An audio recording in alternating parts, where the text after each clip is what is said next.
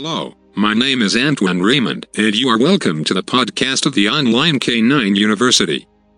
The Online K9 University offers one of the most rigorous, advanced programs in dog behavior and training. Our goal is to raise the standard of excellence in the industry, nothing less. Regarded by many as the MAT of dog training, this comprehensive online program will equip you with the in-depth knowledge and practical techniques you need to succeed as a dog trainer or dog psychologist. You'll be learning problem solving with a global community of like-minded people who believe that dogs are unique creatures that deserve science-based, force-free approaches. When you graduate, you will be able to tackle any type of case and pursue your vocation with competence and confidence. The podcast is generated automatically by our artificial intelligence system called Predicts. In this episode, we will deep into the belief that dogs must be managed because we believe that they have no capacity for self-control. Without our interventions, they would revert back to the condition of their wild ancestors, and it would be impossible to live with them. In effect, we're saying that they're incapable of learning, even though life in the wild would be very short indeed if animals were truly incapable of learning. While we cannot teach self-control directly, we can enable the dog to learn it by providing safe and reinforcing context. This approach might take a little more thought and planning than management strategies, but it's much more effective in the long run. And when we do it right, the lesson generalizes very quickly. What better example of teaching a puppy self-control than house training?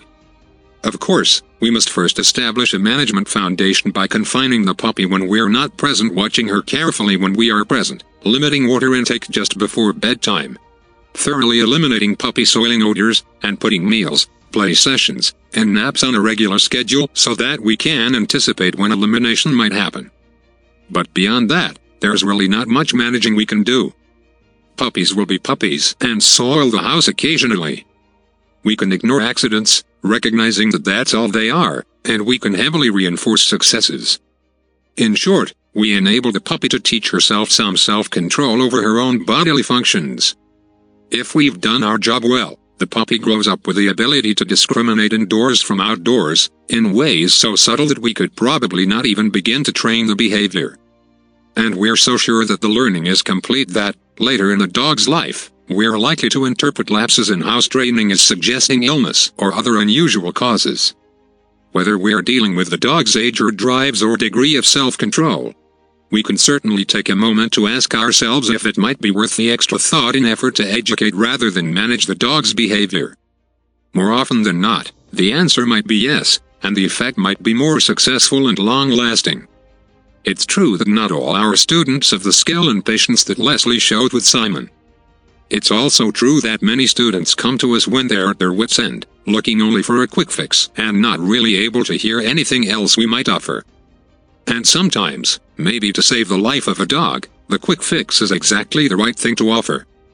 When I'm faced with this kind of situation, I first try to determine what commitment and capability the owner has to keeping the dog or to keeping it alive. If the commitment is not there, I recommend rehoming the dog, knowing that this owner will be unlikely to follow my suggestions, whether I choose the management or the training path.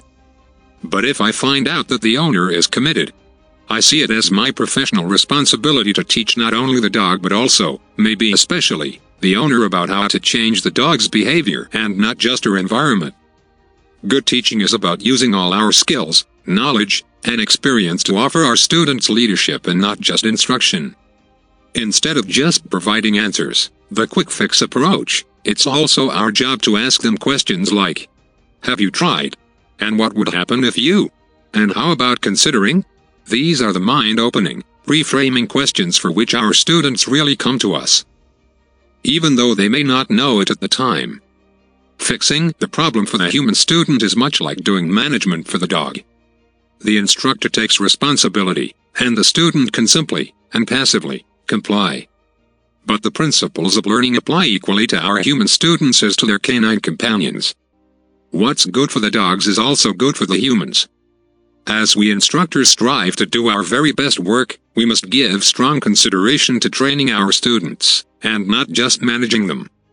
In many more cases than we might imagine, students, like their dogs, can learn and change their behavior. All we have to do is give them the tools and the opportunity. Thank you for your time. This was Antoine Raymond. certified canine trainer and behavior technologist at the Online K9 University. Please visit onlinek9university.eu for analytical information.